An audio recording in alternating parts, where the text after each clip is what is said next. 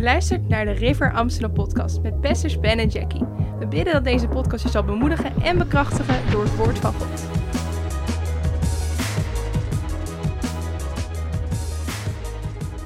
Laten we de Bijbel openslaan bij Matteüs 28. We gaan het hebben over wandelen in autoriteit over ziekte, demonen en verleidingen. Wandelen in autoriteit over ziekte, demonen en verleidingen. In Matteüs 28, nadat Jezus opstond uit de dood, vertoonde hij zichzelf aan zijn discipelen. En hij zei tegen hen in vers 18, Jezus kwam naar hen toe, sprak met hen en hij zei, mij is gegeven alle macht. Hoeveel macht? Alle macht. In de hemel en op de aarde. En dan zegt hij tegen hun, ga dan heen. Dus hij zegt, mij is gegeven alle macht. En nu, ga heen. Onderwijs al de volken, hen dopend in de naam van de Vader, de Zoon en de Heilige Geest. Hun lerend alles wat ik u geboden heb in acht te nemen. En zie, ik ben met u. Al de dagen tot de voleinding van de wereld. Amen. Dus Jezus zegt, ik heb alle macht in hemel en op aarde. Ik ben met jou. En ik delegeer die macht, die autoriteit, naar jou. Had hij ook al eerder gedaan in Lucas hoofdstuk 10. Voordat hij aan het kruis was gegaan en uit de doden was opgestaan, had hij 70 van zijn discipelen uitgezonden om het evangelie te prediken. Dus toen al, zelfs al voor het kruis, kun je nagaan hoeveel er meer na het kruis en de opstanding. Lucas 10, beginnend in vers 17. Vers 17 tot 20. Die 70 die hij uitgezonden had, die kwamen bij hem terug. De 70 zijn teruggekeerd met blijdschap en zeiden, Heere, zelfs de demonen zijn in uw naam aan ons onderworpen. Iedereen zegt aan ons. Aan ons. Iedereen zegt autoriteit. Autoriteit. Hij zei tegen hen, ik zag de Satan als een bliksem uit de hemel vallen. Zie, ik geef u de macht, autoriteit, om op slangen en schorpioenen te trappen. En de macht, autoriteit, over alle kracht van de vijand. En niets zal u schade toebrengen. Hoeveel dingen? Niets zal u schade toebrengen. Verblijdt u echter niet daarover dat de geesten aan u onderworpen zijn. Maar verblijdt u erover dat uw namen opgeschreven zijn in de hemel. In andere woorden, big deal. Oh, kijk, ik heb een demon uitgegeven. Who cares? Kinderspel, zegt Jezus. Big deal. Hij zegt, verblijd je daar niet over. Verblijd je over de grote dingen. Je bent een hemelburger. Je bent gekocht en betaald met het bloed van Jezus. Dit zijn niet de dingen waar we voor leven. Dit zijn extra side benefits. Het zijn bijwerkingen voordat je gered bent. Bijwerkingen dat je een kind van God bent geworden. Maar het is wel een belangrijke bijwerking. En het is belangrijk om hier openbaring over te hebben, want veel mensen leven onder de duim van de duivel. Onder de duim van ziekte en verleidingen. En elke week struggle. Maar vanaf vandaag ga je niet meer struggelen. Ga je in vrijheid wandelen en in autoriteit wandelen. En gaat de vijand weten dat hij met jou niet kan sollen in Jezus' naam. Amen. Kun je een betere amen laten horen vandaag? Amen. Oké, goed zo. Even checken, want het is voor mensen moeilijk om mij te zien. Moet ik boven staan?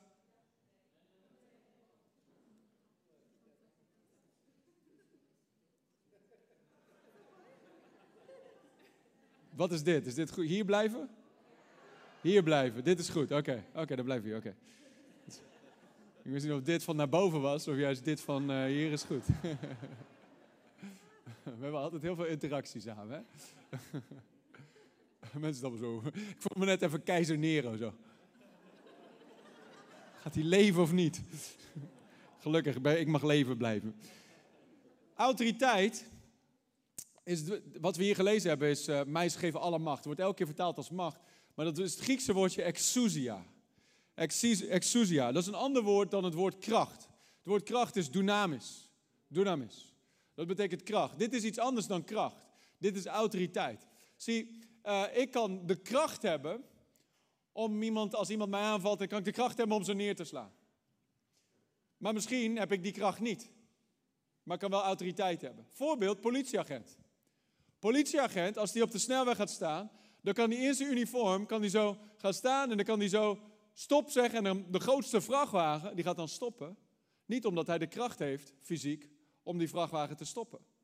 Die vrachtwagen kan over hem heen walsen. Kan een platte politie van maken.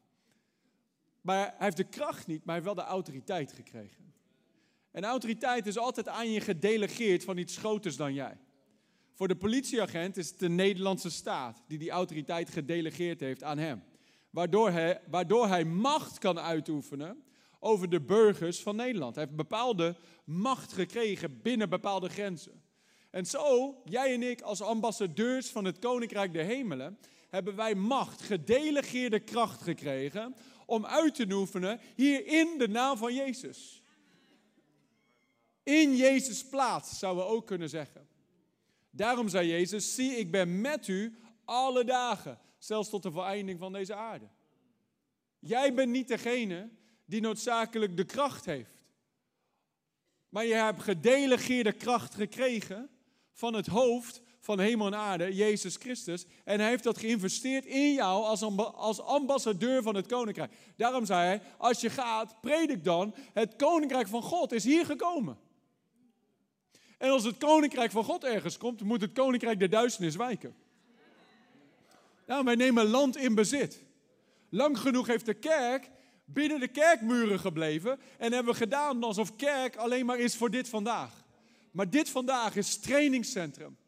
Dit vandaag is toerustingsmoment en bemoedigingsmoment en verfrissingsmoment om maandag, dinsdag, woensdag, donderdag, vrijdag, zaterdag dat ieder lid van het lichaam autoriteit uitoefent om grond in bezit te nemen voor Koning Jezus.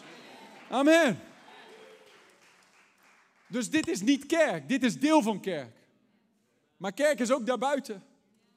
Als jij in de duisternis bent, maar daar het licht brengt als ambassadeur van het Koninkrijk van God. Daar het evangelie verkondigt.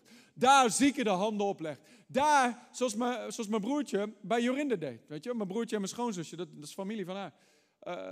Mijn schoonzusje is haar zusje. Sorry, voor degene die het weet. Maar die hebben daar gewoon bij hun thuis haar verteld van, hey, je hoeft niet langer in de zonde te zijn, je hoeft ook niet langer ziek te zijn. Jezus leeft, Jezus redt, Jezus geneest. En daar met haar gebeden en boom, nu zit ze hier in de kerk. Nu is ze een pilaar hier in de gemeente. Amen. Omdat één persoon de kerk naar buiten bracht. Come on. Dank God voor een mooie zaal. Dank God voor mooie rode stoelen. Maar de kerk gaat naar buiten toe. Halleluja. We gaan niet alleen kerk op zondag zijn. Maar deze kerk is een levend organisme. Maandag, dinsdag, woensdag. Deze rivier stroomt. En overal waar de rivier komt, zal alles wat dood is levend worden. Amen. Maar daar hebben we openbaring voor nodig. En dit is een van de belangrijkste openbaringen die je moet hebben. Dat jij macht hebt om op slangen en op schorpioenen te trainen. En macht hebt over de gehele lege macht van de vijand. Als je al een paar jaar met de Heer wandelt, is er geen enkele reden meer om te zeggen, oh, de duivel zit zo achter me aan. Het is tijd dat jij achter de duivel aangaat. Amen. Het is tijd dat jij zegt, niet in mijn huis, niet in mijn plek, niet mijn lichaam. Nee, genoeg ermee. En hey, we hebben allemaal wel eens dat we aangevallen worden. Maar dan is het zo belangrijk dat wij openbaring hebben. Openbaringskennis hebben van onze autoriteit. Je mag mij niks maken. Dit is de tempel van de Heilige Geest. Je mag niet aan mijn kinderen zitten. Gisteren ook, wij waren onderweg naar Groningen. Belt mijn vrouw me op in tranen, paniek. Liam was al een hele poos zoek. Hij was een hele poos verdwenen en dat gebeurt nooit. Mijn zoontje Liam, hij is 8. En ze had overal in de buurt gezocht. Al zijn vriendjes gevraagd. Al de buren, overal gecheckt, voetbalveldje verderop, buurt, overal. En ze belt mij in tranen, politie gebeld. Zoeken naar Liam. Gaat ze nog even checken in de Albert Heijn. Loopt hij in de Albert Heijn rond? Hij heeft geen eens geld. Wat ga je daar doen? 8-jarige jongens. Maar in ieder geval, zij belt mij in paniek. Andrew en ik gelijk, nee, dit gaat niet gebeuren. In de naam van Jezus, de vijand mag mijn kinderen niet hebben. Wij namen autoriteit. Dan zei je, nee, dit is illegaal. Illegaal. Je moet weten wat je rechten zijn in Christus Jezus. Amen, je moet weten wat jou toebehoort. Je moet weten dat die dief niet bij jou thuis binnen mag komen. Natuurlijk, 5 minuten nadat we ze belden was die gevonden, in de Albert Heijn. Wat was die daar aan het doen? We didn't even talk about. Oh, was niet in de Albert Heijn? Ik dacht dat je zei dat hij in de Albert Heijn was. Bij de Albert Heijn. Oké, lang verhaal. We hebben elkaar nog niet gesproken. Ik kwam om 1 uur thuis of zo. vandaag bezig met deze dienst. Dus whatever. Hij is weer thuis. Prijs de Heer. Zeg het hardop. Ik heb autoriteit over de gehele legermacht van de vijand. En niets zal mij enige schade toebrengen. Niets. Niets. Niets.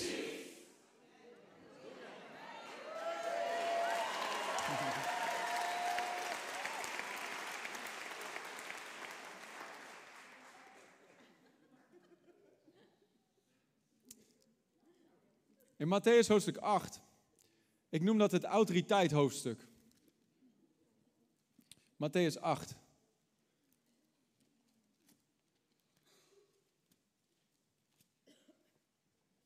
Voor de mensen bij screens, ik had 28 opgeschreven, maar het is 8. Vers 5. In dit hoofdstuk zie je zoveel dingen gebeuren. Aan het begin van dit hoofdstuk komt er een melaatse naar Jezus toe. En die melaatse zegt, Heer, als u wilt, kunt u mij reinigen. Iedereen weet dat God alles kan, maar wilde hij het? En Jezus laat het zien wat zijn wil is, eens en voor altijd.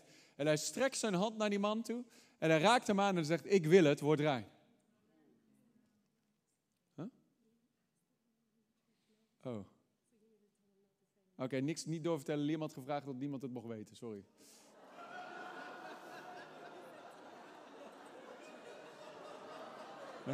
You're telling me now?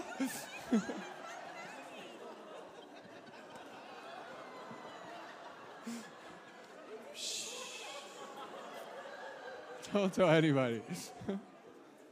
Oké, don't tell anybody. Wie kan een geheim bewaren? Deze livestream deleten. Dit stukje eruit knippen. Hij zal het nooit weten. Oh, hij wilde dat niemand. Hij wilde niet dat gevraagd werd aan hem. Oké, so don't talk to him about it. Oké, don't embarrass him. Oké. Thanks for telling me now. We do talk every now and then. Just not this weekend.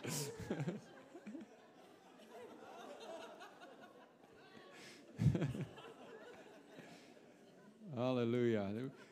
Kijk of we betrouwbare mensen hebben in deze kerk. We hebben heel veel evangelisten. Evangelisten moet je nooit geheimen vertellen. Nooit geheimen vertellen aan evangelisten. Want evangelisten zijn geroepen om het goede, om nieuws te verkondigen.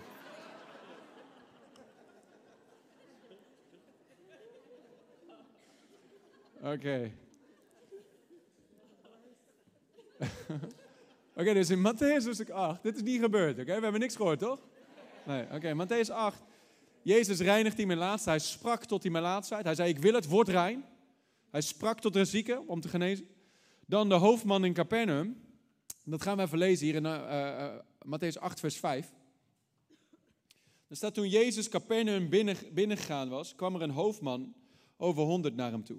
Een legerofficier, die hem smeekte. Heere, mijn knecht ligt verlamd thuis en lijdt hevige pijn. En Jezus zei tegen hem, ik zal komen en hem genezen. De hoofdman antwoordde en zei, Heere, ik ben het niet waard dat u onder mijn dak komt. Maar spreek slechts een woord en mijn knecht zal genezen zijn. Let op, want ook ik ben een mens onder het gezag, onder autoriteit van anderen. En heb zelf soldaten onder mij. Ik zeg tegen de een, ga, en hij gaat. En tegen de ander, kom, en hij komt. En tegen mijn slaaf, doe dat, en hij doet het. Hij geeft hier een plaatje van autoriteit. Hij zegt, ik ben zelf onder autoriteit. En ik oefen zelf ook autoriteit. Ik snap autoriteit. En hij zegt hier eigenlijk, ik weet dat u maar één woord hoeft te spreken. U heeft autoriteit gekregen om te spreken en het gebeurt. Want u heeft gezag. En wat u spreekt, gebeurt. Zie, toen de wereld duister was in Genesis 1, God sprak. Dat is autoriteit in actie, dat is gezag in actie. Alles moet gehoorzamen aan zijn stem. Maar in de naam van Jezus hebben wij dat gedelegeerd gekregen aan ons. Toen Jezus dit hoorde, verwonderde hij zich en hij zei tegen hen die hem volgden, voorwaar ik zeg u, ik heb zelfs in Israël zo'n groot geloof niet gevonden. Maar ik zeg u dat er velen zullen komen van oost en west en zullen aan tafel gaan met Abraham, Isaac en Jacob in het Koninkrijk der Hemelen. Dat zijn wij. En de kinderen van het Koninkrijk zullen buitengeworpen worden in de buitenste duisternis. Daar zal gejammer zijn en tandengeknars. En Jezus zei tegen de hoofdman, ga heen en het zal u gaan zoals u geloofd hebt. Het geschied u naar uw geloof. En zijn knecht is gezond geworden op datzelfde moment. Dus wat deed Jezus? Jezus gaf een simpel bevel en het gebeurde. Dat is autoriteit in actie. Eerst met die melaatse, ik wil het, word rein. Ga heen, het geschieden naar uw geloof. Maar de hoofdman begreep het. Hij zegt, ik geef ook bevelen. En de bevelen worden opgevolgd. En als iemand die bevelen niet opvolgt, dan hebben ze een groot probleem in het Romeinse leger. Deserteurs, lag de doodstraf op. En hij snapte, hij begreep, dat als iemand gezag heeft en een bevel geeft, dan moet alles daaraan gehoorzamen. We moeten begrip hebben dat we in een koninkrijk leven. Geen democratie. In een democratie is het, ik vind dit en ik stem op dat en mijn wil en mijn mening en al die dingen meer. In een democratie heeft het volk het voor het zeggen als het goed is. Daarom moet iedereen stemmen straks. Maar in een theocratie, in een koninkrijk, is het ander verhaal. We leven in een koninkrijk. Waar een koning het voor het zeggen heeft. Dat is een koninkrijk. Een koninkrijk heeft één persoon het voor het zeggen en aan zijn woord is wet. Als hij vandaag besluit, we gaan het zo doen en morgen iets anders, dan moet je gewoon meegaan. En daar leven we in. We leven in een geestelijk koninkrijk waar de koning het voor het zeggen heeft. En alles moet buigen voor zijn gezag. Dus daarom, dat hangt ook samen met jou en met mij. Daar gaan we het zo meteen wel meer over hebben. Maar Jacobus hoofdstuk 4 vers 7, daar staat onderwerpt u dus aan God en biedt weerstand aan de duivel. Maar stap 1 is onderwerpen aan God. Want je kunt geen autoriteit uitoefenen. Je kunt niet in autoriteit staan als je niet zelf onder autoriteit staat. Als je zelf in rebellie wandelt naar God, naar het hoogste gezag, dan heb jij dus, dan disqualificeer je jezelf om in gezag te staan. Want het gezag is niet van jou, het is van hem gekregen. Dus als jij je positioneert onder hem, in gehoorzaamheid en in onderwerping, dan stroomt het door jou heen naar onderen toe. En dan kun je dus datzelfde gezag uitoefenen aan demonen, aan ziekten, aan verleidingen, et cetera, et cetera. Zelfs de natuur. Maar als jij je niet schaart onder het gezag van de hoogste macht, Jezus Christus, dan heb je ook geen autoriteit om uit te oefenen naar andere dingen toe. Zie je dat? Er is geen zegen voor rebellie. Hallo? Ja. De duivel werd de hemel uitgeknikkerd vanwege rebellie. In de hemel. Perfecte plek. Nam die 1/3 van de engelen mee. Omdat hij daar verdeeldheid bracht. Hij zei, ja, ik vind eigenlijk dat het niet zo leuk is dat God daar de enige is die het voor het zeggen. Ik wil eigenlijk naar zijn niveau opklimmen. Oké. Bye bye devil. Bye bye little Lucy. En dan werd de hemel uitgeknikkerd met 1/3 van de engelen. Maar zijn trucjes zijn niet veranderd. Dat is waar de zonde de wereld binnenkwam toen Adam en Eva in de hof waren. Perfecte plek, nogmaals. Alles was in rijkdom daar. Overvloedig voorzien. En God had gezegd, je mag van alle bomen eten, behalve van één. Dat was de 10e. Daar moet je vanaf blijven. Apart gezet voor God. En de duivel kwam met zijn listige verleiding. En hij zei, oh, heeft God echt gezegd dat je nergens van mag eten? Nee, je mag van alle bomen eten, behalve van deze. Oh, maar God weet dat als je van deze eet, dat je dan als God zal zijn. Ja, maar ik ben al als God. Ik ben gemaakt in het beeld van God. Dat hadden ze moeten zeggen. Ze hadden moeten heersen daar. Maar ik ben al gemaakt in zijn evenbeeld. Ik ben al gemaakt in zijn gelijkenis. Maar de duivel is een expert in mensen een beeld voor te leggen van iets dat ze nog niet hebben. En ze daardoor ontevreden en ondankbaar te maken. En daardoor beginnen te mopperen en te klagen. En daardoor te grijpen naar iets wat God ze vrijheid wil geven. En uiteindelijk gaat dat over in rebellie. Van, oh, ik wil dit hebben. Ik wil dat. En dan ga je my way. I did it my way. In plaats van Gods manier. Daar zit geen gezag in. Daar zit geen autoriteit. Want dan schaar je dus niet onder gezag. Daar zijn alle problemen van deze wereld zijn begonnen daar. In rebellie. Ongehoorzaamheid. God heeft dit gezegd, maar ik ga dat doen. Ik weet dat de Bijbel dat zegt, maar ik vind. Ik weet dat de Bijbel dat zegt, maar we leven in de 21e eeuw. Kom op, doe even normaal, een beetje ouderwets allemaal, een beetje normaal doen. Succes. Dat is hetzelfde als naar de IKEA gaan en dat handboekje. Ja, ik weet dat ze dat zo in elkaar moeten zetten met 4 poten, maar ik ga het met 3 poten doen. Ga je niet lekker zitten, kan ik je wel vertellen. Ga je keihard op je bek. Maar heel eerlijk, zo gaan veel levens keihard op hun snuffert, omdat ze het doen op hun manier in plaats van op Gods manier. Ik zeg, ja, waarom, we hebben het toch over gezag, laten we teruggaan over gezag. Vond ik zo leuk.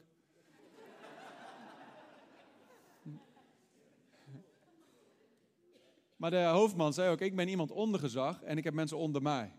Zo stroomt autoriteit. Autoriteit is gedelegeerde kracht. Het is niet je eigen ding. Ik heb mijn ding en ik doe mijn eigen ding. Nee, zo werkt het niet. Het is een gezamenlijk geheel. Hij is het hoofd. En wij zijn het lichaam. We moeten ons scharen onder het hoofd. Niemand is ooit 's ochtends zijn bed uitgekomen van, ik ga vandaag naar werk toe en je zat daar zonder hoofd op werk. Aan je bureau. Te typen, e-mailtje te typen, maar je hoofd lag nog in bed. Je hebt ook nog nooit gehad dat je hoofd naar werk ging en je lichaam in bed bleef liggen. Je hoofd zit daar aan je bureau te typen. Maar je lichaam ligt nog steeds, ja, ik ga echt niet hoor, ik heb geen zin vandaag. Maar dat heb je in het lichaam wel vaak, in het lichaam van Christus. Dat het hoofd wil die kant op gaat, maar een heel groot deel van het lichaam, nee, gaan we niet doen. I did it my way. En dan vragen we ons af waarom er problemen zijn in het lichaam. Omdat we ons niet scharen onder het hoofd. Psalm 133 zegt dit. Dat de God gebiedt de zegen waar de eenheid is. Zo is het als kostelijke olie op het hoofd van Aaron. Dat van zijn hoofd naar beneden stroomt het hele lichaam over. Waar de eenheid is. Waar er dus geen verdeeldheid is en geen rebellie is. Waar er niet mensen zitten met mijn meningen, mijn dingen, mijn zus en mijn zo. Nee. Heer, wat u wil. U wil geschieden. Zoals Jezus ons het voorbeeld gaf in de Hof van Gethsemane. Vader, als het kan, laat deze beker aan mij voorbij gaan. Maar niet mijn wil. U wil geschieden. Onderwerping. Onderwerping aan zijn gezag. En dat vloeit voort uit veel gezag. Halleluja. Dan gaan we hier verder in Matteüs 8. Dan komt Jezus bij het huis van Petrus. En de schoonmoeder van Petrus lag met koorts op bed. Ik denk dat deze vrouw goed kon koken, anders had Petrus het wel prima gevonden. Laat mijn schoonmoeder maar liggen.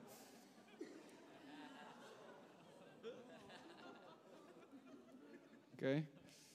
Maar hij zei, oké, heer, kom bidden voor mijn schoonmoeder, ze moet genezen worden. We hebben geen eten, kom op heer, ze kookt zo lekker. En Jezus komt daar en daar staat er, Jezus bestrafte de koorts. Sprak tegen de ziekte. Nam autoriteit over de ziekte. Heel weinig ga je het zien dat Jezus, oh vader, heer, ik wil dat u deze ziekte geneest. Vader, heer, wilt u alstublieft, vader, heer, wilt u. Nee, Jezus sprak tot het lichaam. Jezus sprak tegen de ziekte. Jezus sprak tegen de storm. Jezus sprak tegen de boom. Jezus nam autoriteit over zaken. Halleluja, en hij gaf het ons ten voorbeeld.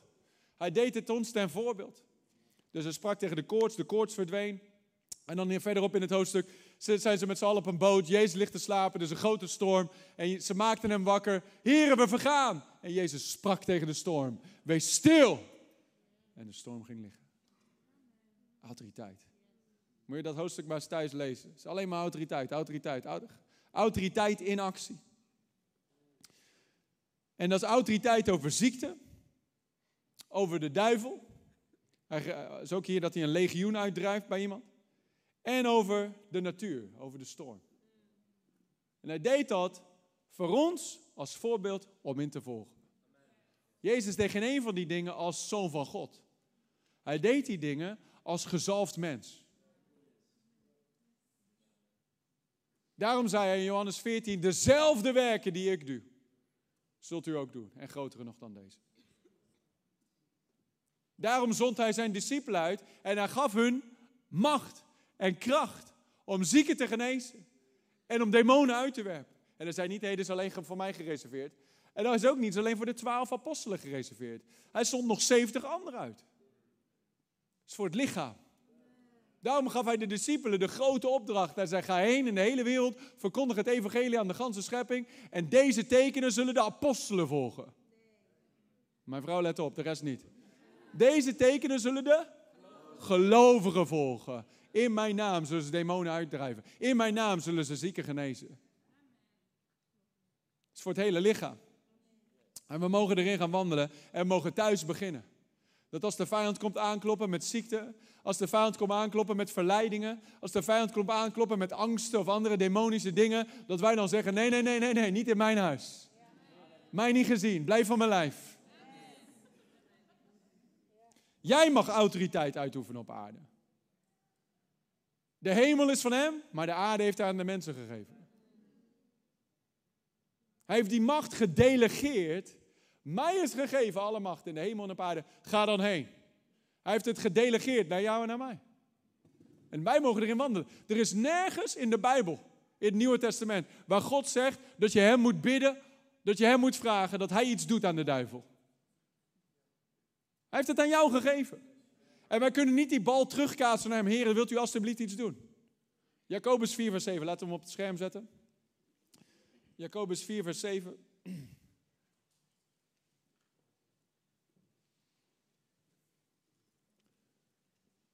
Eerste deel hebben we net al genoemd. Onderwerpt u dan aan God. Dat is belangrijk. Als we die niet doen, dan kunnen we het tweede deel van het vers ook niet doen. Onderwerpt u dus aan God en dan, en biedt weerstand aan de duivel. En hij zal van wie wegvluchten? Van mij. Amen. Hij zal van de pastoor wegvluchten. Hij zal van de apostel wegvluchten.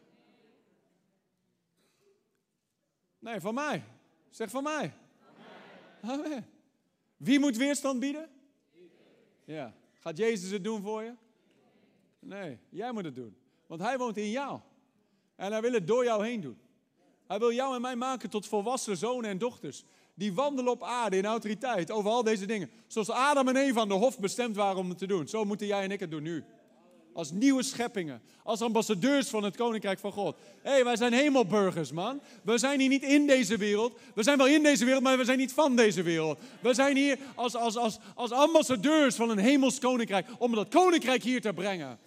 Om de Hof van Eden hier te brengen. Halleluja. Om de glorie van God over het land te zien komen. Dus geen enkele keer krijgt de gemeente in het Nieuwe Testament te horen dat ze moeten bidden dat God de Vader of dat Jezus iets tegen de duivel zal doen. Jezus heeft de vijand ontwapend, openlijk over hem gezegevierd. Kolossenzen 2 vers 15. En nu moeten jij en ik daarin staan. Zoals we gelezen hebben vorige week in Efeze hoofdstuk 6. Als je er niet bij was, kijk dan de preek nog even terug.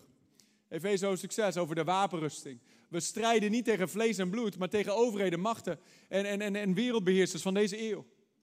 Tegen de vijand in andere woorden. Dus bekleed u dan met het borstharnas en al die dingen meer. En het schild van geloof dat elke vurige pijl van de vijand kan doven. En neem het zwaard van de geest. En als je alles gedaan hebt stand te houden, wat moet je dan doen? Gewoon blijven staan. In andere woorden, can't touch this. De vijand kan schieten wat hij wil, maar je dooft elke vurige pijl. De vijand kan intimideren en duwen wat hij wil, maar jij hebt het zwaard van de geest. En als hij alles gedaan heeft om jou te verdrijven uit jouw plek, sta je daar nog steeds. Oh, halleluja. Ik blijf staan. Je komt niet op mijn grond. Je komt niet op mijn gezondheid. Je komt niet aan mijn kinderen. Oh nee, je komt niet met zonde bij mij aankloppen. Ik ben een heilige, ik ben een geliefde. Come on, je moet weten wie je bent in Christus. Je moet weten wat je hebt in Christus. Je moet weten wat jou beloofd is en wat jou gegeven is. Je moet weten wat jouw rechten zijn als kind van God. Jij bent van het Koninkrijk van Licht. En de duisternis drijft het licht niet uit. Het licht drijft de duisternis uit. Halleluja. Come on, laat het leger van God zich horen vandaag.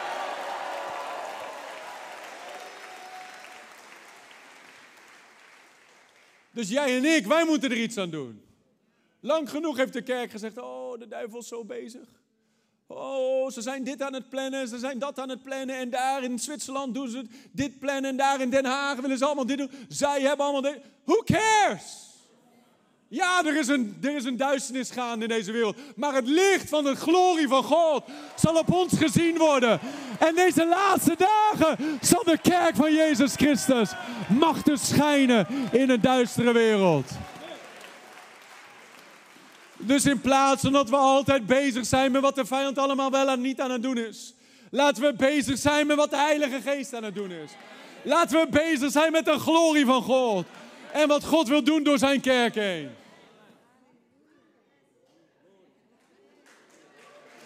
Halleluja!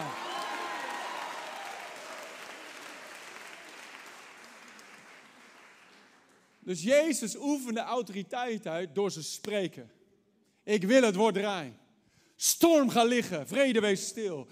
Ga heen, het zal u geschieden naar uw geloof. Dat is autoriteit. Zo zit een koning op zijn troon en dan zegt, ja, dit, dat, zus, wet hier, wet daar, orde hier, orde daar.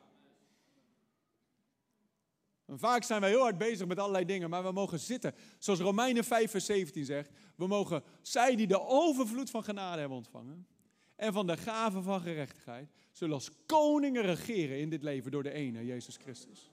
Dus we mogen zitten op onze plek in de hemelse gewesten met Jezus. Met Christus gezeten in hemelse gewesten. Gewoon gaan zitten. In je plek van autoriteit. In plaats van in paniek heen en weer rennen. 1000 mensen vragen of ze voor je willen bidden. Dan weet de vijand dat je het niet weet. Maar vanaf vandaag gaan je ogen open. Dat je weet, dat je weet, dat je weet, dat je weet. Wie je bent in hem. En wat je hebt gekregen in Christus. En dan kun je gewoon zitten en zeggen, nee!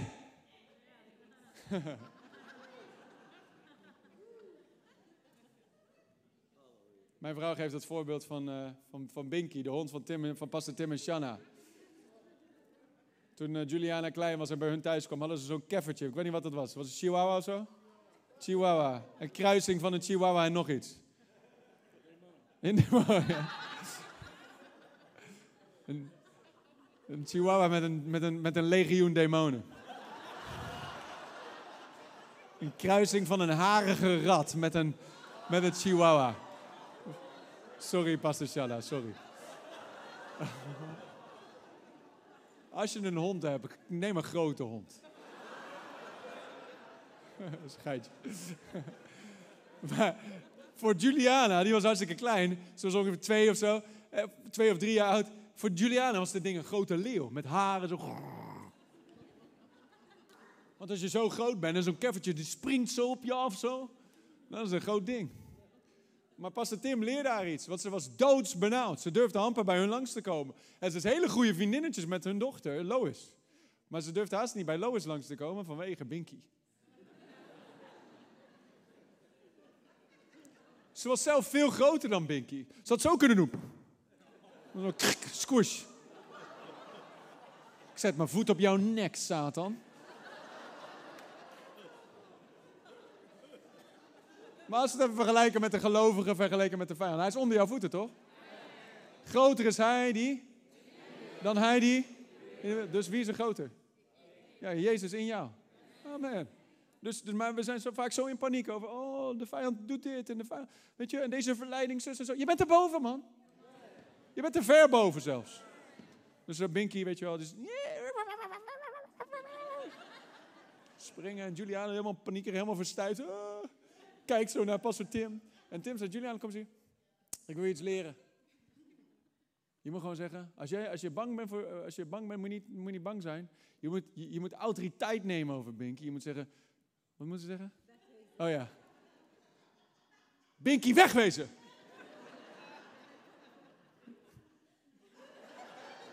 Zo stond kleine Juliana daar, 2,5 jaar oud of whatever.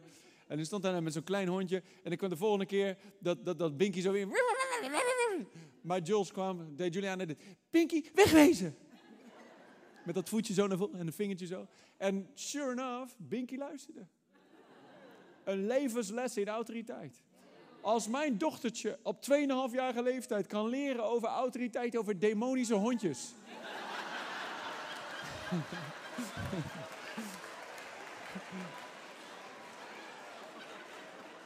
Binky, rest in peace. Rest in peace, Binky. We hebben een moment stilte voor Binky. Als zij dat toen kon leren, dan kun jij vandaag als volwassen gelovige in Christus Jezus, vol van het vuur van de Heilige Geest, kun je gaan staan in je autoriteit en niet gaan zeuren wat de vijand allemaal doet. Maar je kunt zeggen, wegwezen in Jezus' naam. Niet aan mijn lichaam, niet aan mijn kinderen, niet aan mijn financiën, niet met die verleidingen. Nee, nee, nee, nee. Niet hier in Jezus' naam. Come on, geef de Heer een grote halleluja vandaag.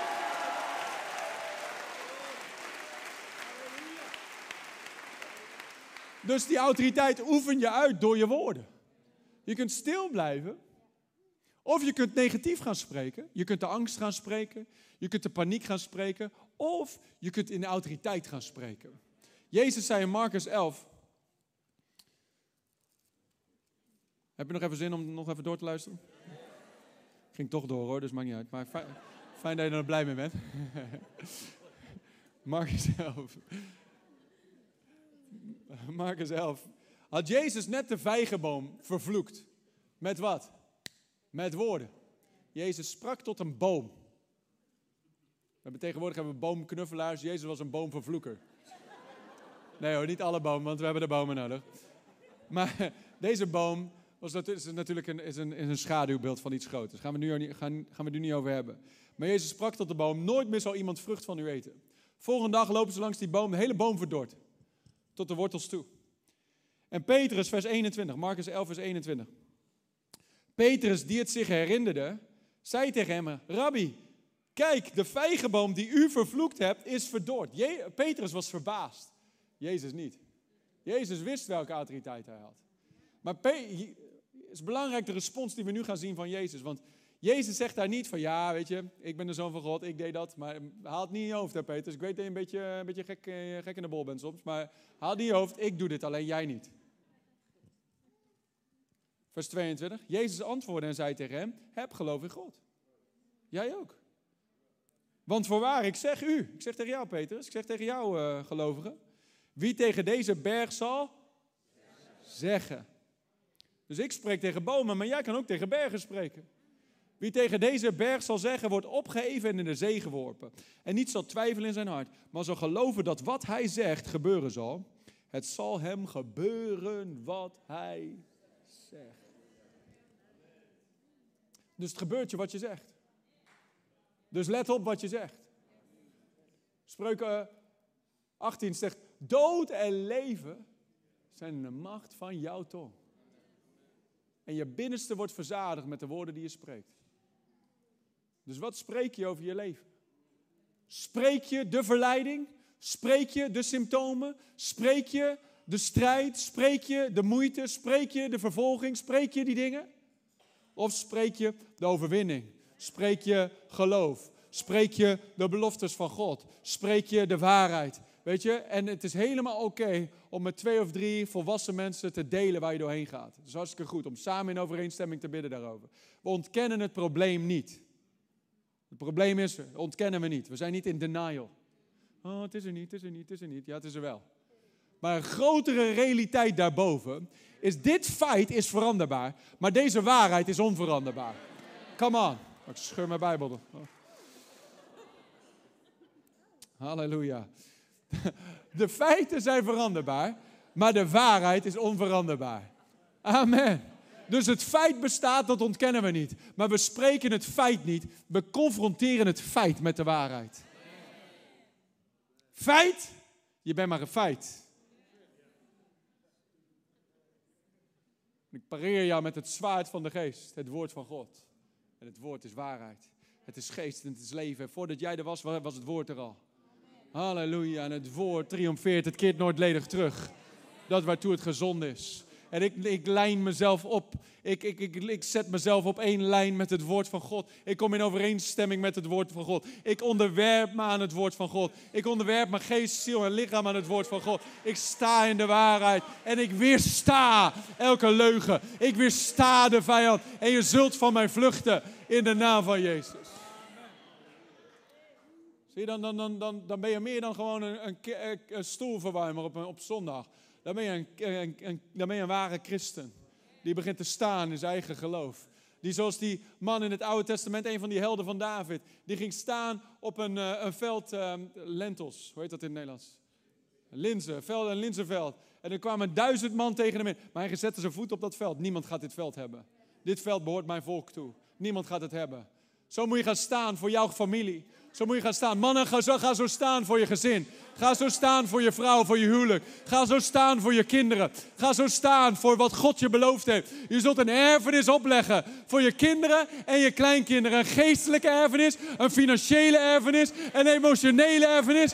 Dat wat voorheen altijd fout ging, vanaf vandaag, God keert het om ten goede. Jouw naam zal veranderd worden. Voorheen was het altijd ellende, ellende en vloek en vloek. Maar vanaf vandaag, God keert het om in zegen. In de naam van Jezus. Jij bent niet langer onder een vloek. Die vijand kan je niks meer maken. Elk wapen dat tegen jou geformeerd is in het verleden. Het zal niks uitwerken. In Jezus' naam. Ga staan voor je gezin. Ik en mijn huis, wij zullen de Heere dienen. Ik ga de kerk in op zondag. Ik ga er zijn. I'm gonna press into God. Ik ga alles pakken wat God voor me heeft. Mijn kinderen gaan de Heere dienen. Mijn financiën komen onder de zegen van God. Voor mijn familie was het altijd struggle, maar wij gaan wandelen in de zegen. En de duivel zal liegen. Oh, je vader was ziek met dit, je opa was ziek met dat. Het zal ook wel bij jou komen. Nee, nee, nee, nee. Alles verandert bij mij. Alles verandert bij mij. Want ik ben gekomen in een nieuwe bloedlijn. Ik ben gekomen in een nieuw koninkrijk. Geen wapen kan triomferen over mij. Halleluja. Yes. Oh, halleluja.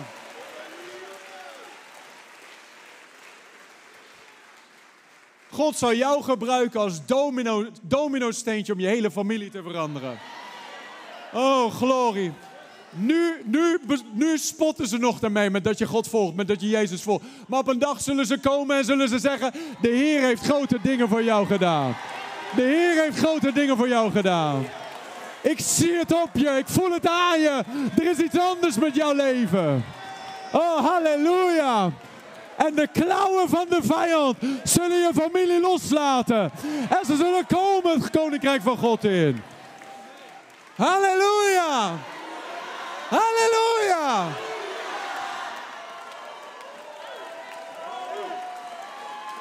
Oh, gloria God.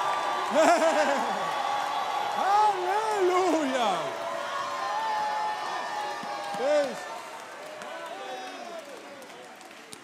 En die banden van de vijand die mensen gebonden hebben, vandaag, we spreken er tegen in de naam van Jezus.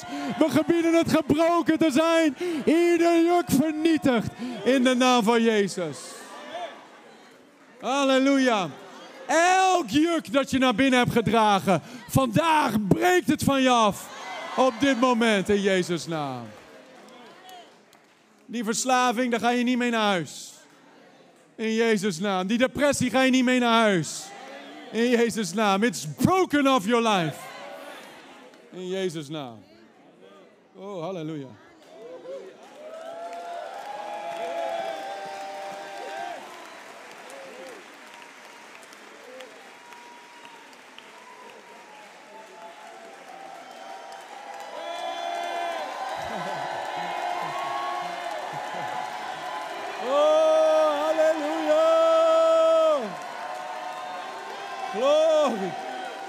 Glorie.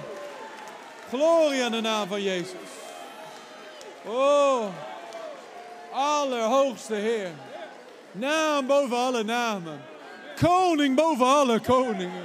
Heer boven alle heren. Jezus. Jezus. Wees verhoogd in dit land. Wees verhoogd in onze levens. Wees verhoogd in onze gezinnen. Wees verhoogd door onze bedrijven. In de naam van Jezus. Halleluja. Oh, glorie. Ga nog even zitten.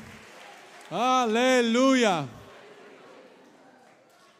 Glorie aan God.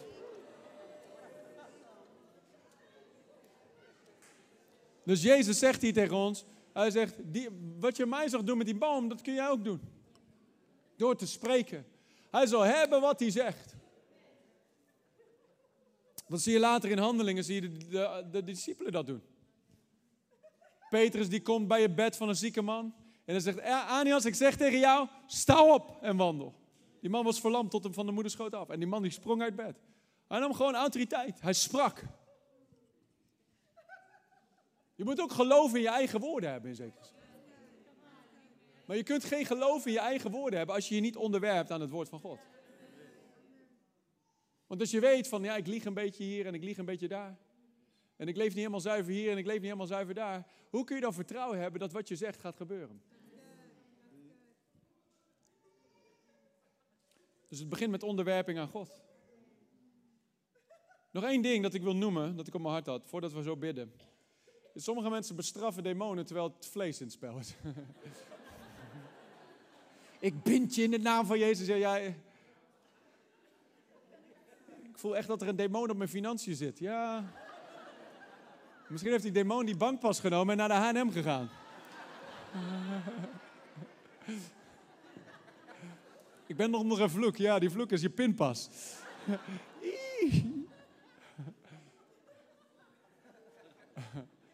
Dus je kunt demonen bestraffen tot je blauw ziet.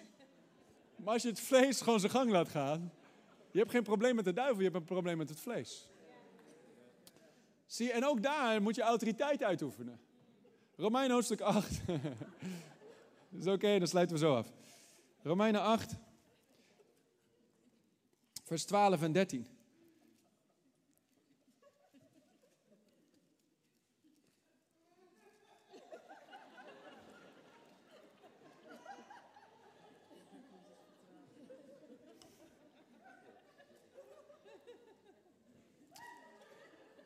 Halleluja. Wel nu, broeders, wij zijn aan het vlees niet verplicht om naar het vlees te leven. Iedereen zegt niet verplicht. Niet verplicht. In andere woorden, je hoeft niet te gehoorzamen aan de verlangens en de begeerten van je vlees.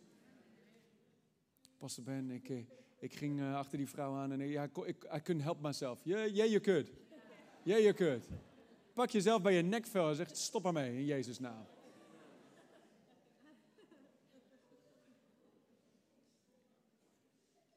Ja, ik heb gewoon een beetje last van woedeuitbarstingen. Dat er een beetje runs in the family. Ja, maar niet in de familie van God. Amen. Wel nu, broeders, wij zijn aan het vlees niet verplicht om naar het vlees te leven. Want als u naar het vlees leeft, zult u sterven.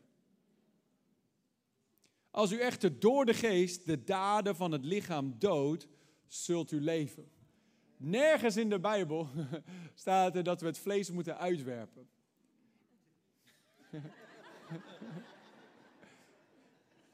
Ik bind jou in de naam. Je moet het kruisigen. Je moet het kruisigen.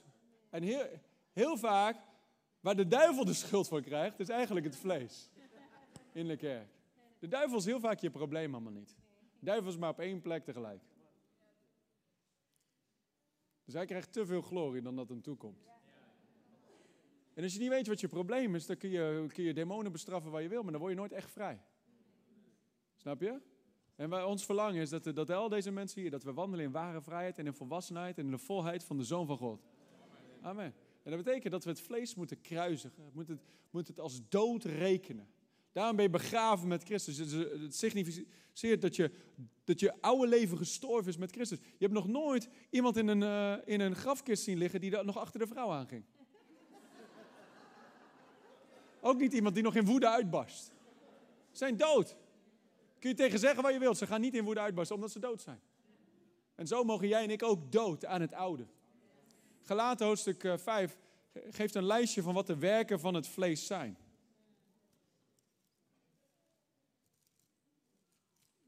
Een hele nieuwe preek beginnen nu, maar...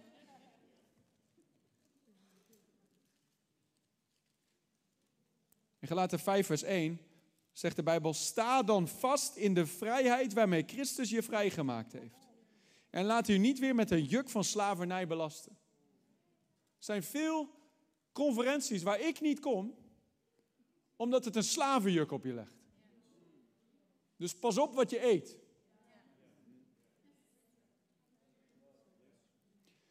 Want je hebt vrijheid gekregen in Christus Jezus. En als je het niet oppast, kom je bij een conferentie waar ze zeggen... oh, je hebt nog dit en dat. Nee, dat heb ik helemaal niet. Ik ben vrijgemaakt. Laat je niet met een slavenjuk belasten. Sta vast in de vrijheid.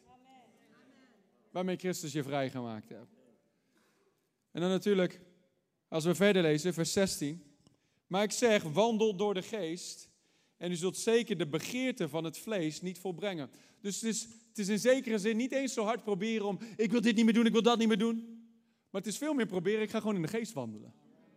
I'm going to pray in tongues every day. Ik ga in dat woord zitten elke dag. Ik ga elke dag een uur naar preken luisteren. Ik ga in de kerk zijn als de deuren open zijn. I'm going to press in. Ik ga zielen winnen. Ik ga mijn leven vullen met de dingen van God. Ik ga door de geest wandelen. Ik ga in liefde wandelen. Dan voor je het weet ben je zo druk met God dienen dat je geen tijd meer hebt voor zonde.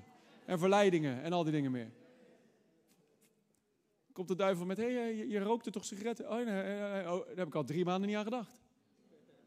Gewoon te druk met God dienen. Te druk met je leven gevuld met de godsvrucht.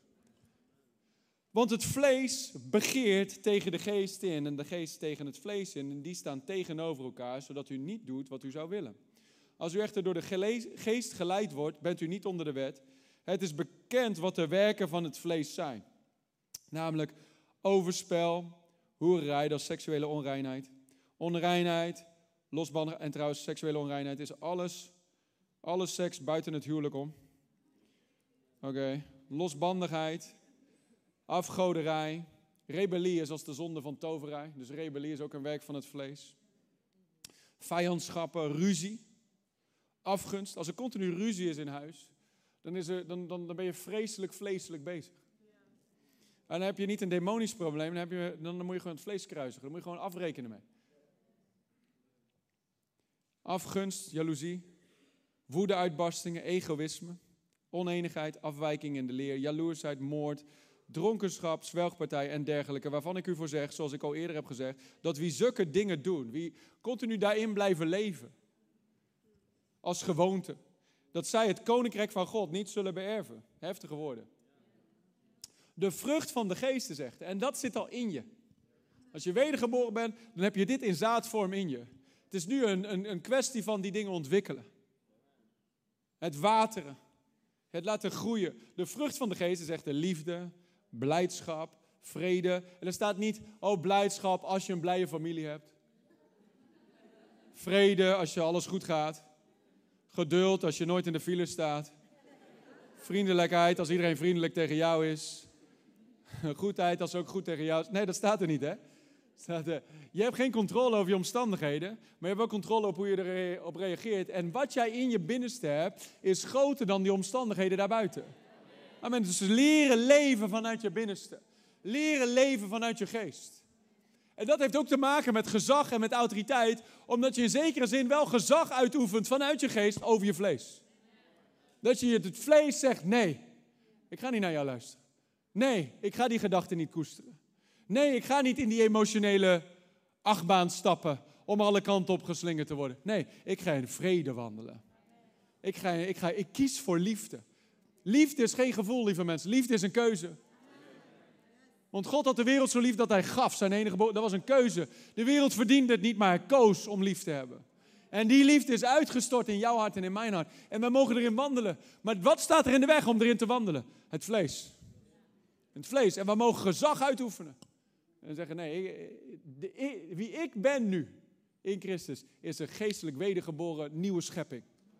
Een nieuwe schepping. En daar zit liefde in, daar zit vrede in, daar zit geduld in, daar zit goedheid in, daar zit vriendelijkheid in, al die dingen meer. En hoe meer ik daaraan onderwerp, en hoe minder ik me onderwerp aan het vlees en de oude natuur. Vroeger deed ik het altijd zo. Vroeger was ik altijd boos, vroeger was ik altijd driftig, vroeger was ik jaloers, vroeger was ik afgunstig of wat dan ook.